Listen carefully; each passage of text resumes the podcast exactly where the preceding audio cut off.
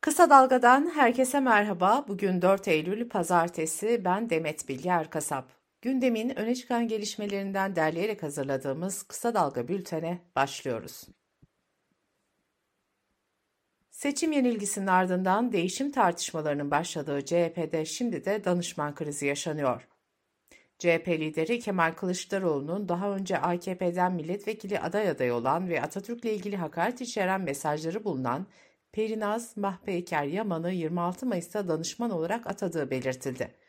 Tepkilerden sonra bir açıklama yapan CHP sözcüsü Faik Öztrak, 4 Haziran'dan itibaren Kılıçdaroğlu'nun tüm danışmanların görevini sona erdirdiğini söyledi. Bu atamaya CHP kanadından tepkiler geldi. Ankara Milletvekili Gamze Taşçıer, görevden alınmış dahi olsa laiklik karşıtı bir kişinin danışman olarak atanmasının kabul edilemez olduğunu söyledi. İzmir Milletvekili Gökçe Gökçen de şeffaflık talep ediyorsak şeffaf olacağız diyerek tepkisini dile getirdi. Yaman ise paylaşımları kendisinin yapmadığını belirterek özür diledi.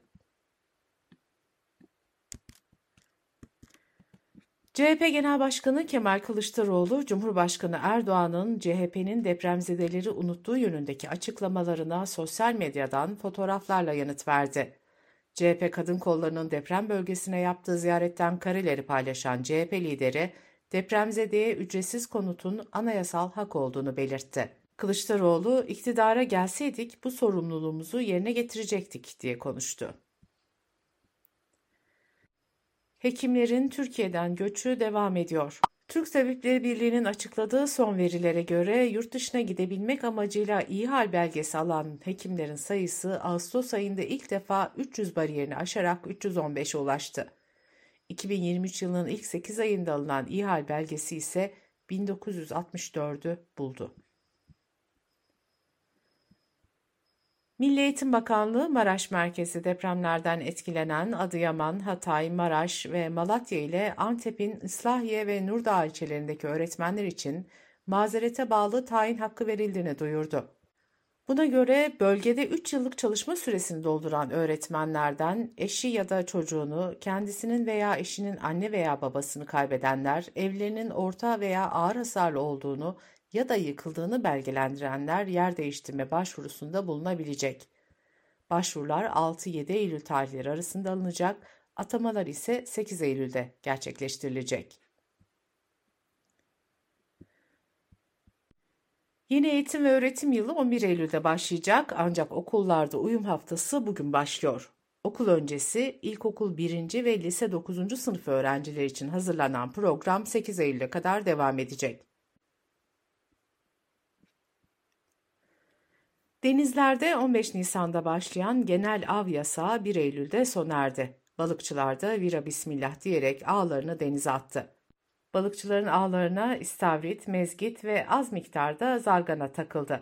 Orta Karadeniz'de avlanan balıkçılar yılın ilk hamsilerini de yakaladı. İstavrit ve hamsi 100 liradan, barbunla zargana ise 200 liradan satılmaya başlandı.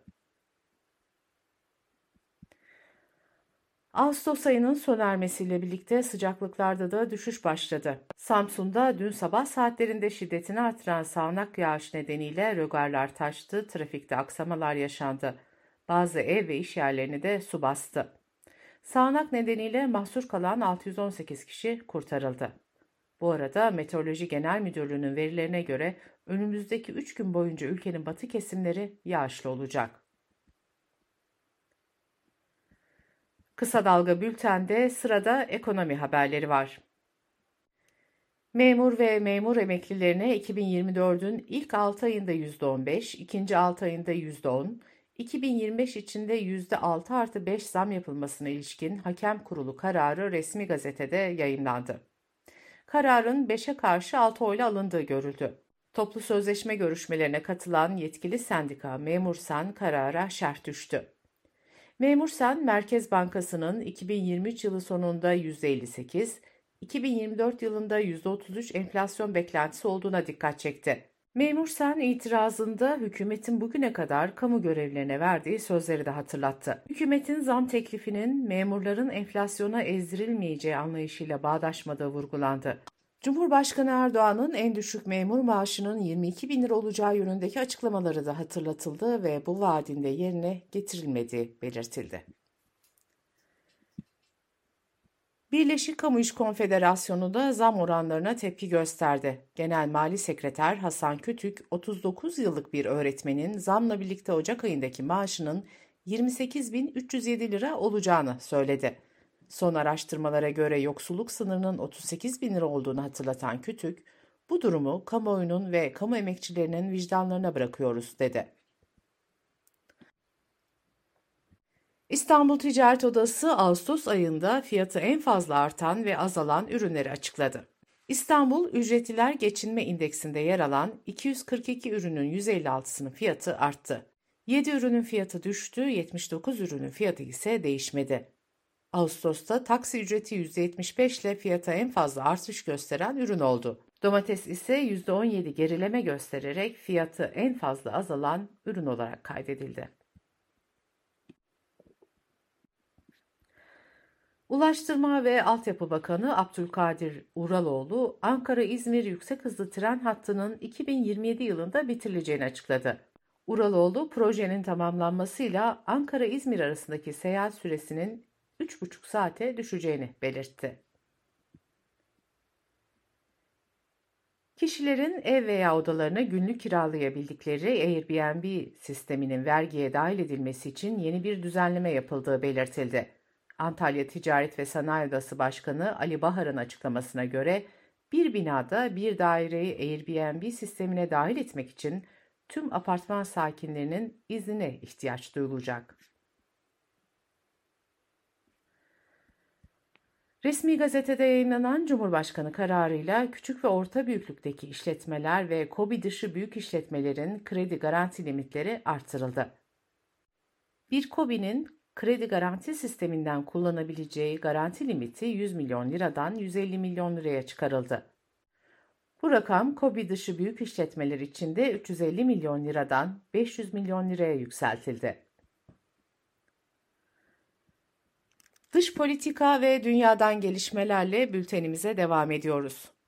Cumhurbaşkanı Recep Tayyip Erdoğan bugün Rusya'ya gidiyor. Erdoğan, Rusya Devlet Başkanı Putin'le bir araya gelecek.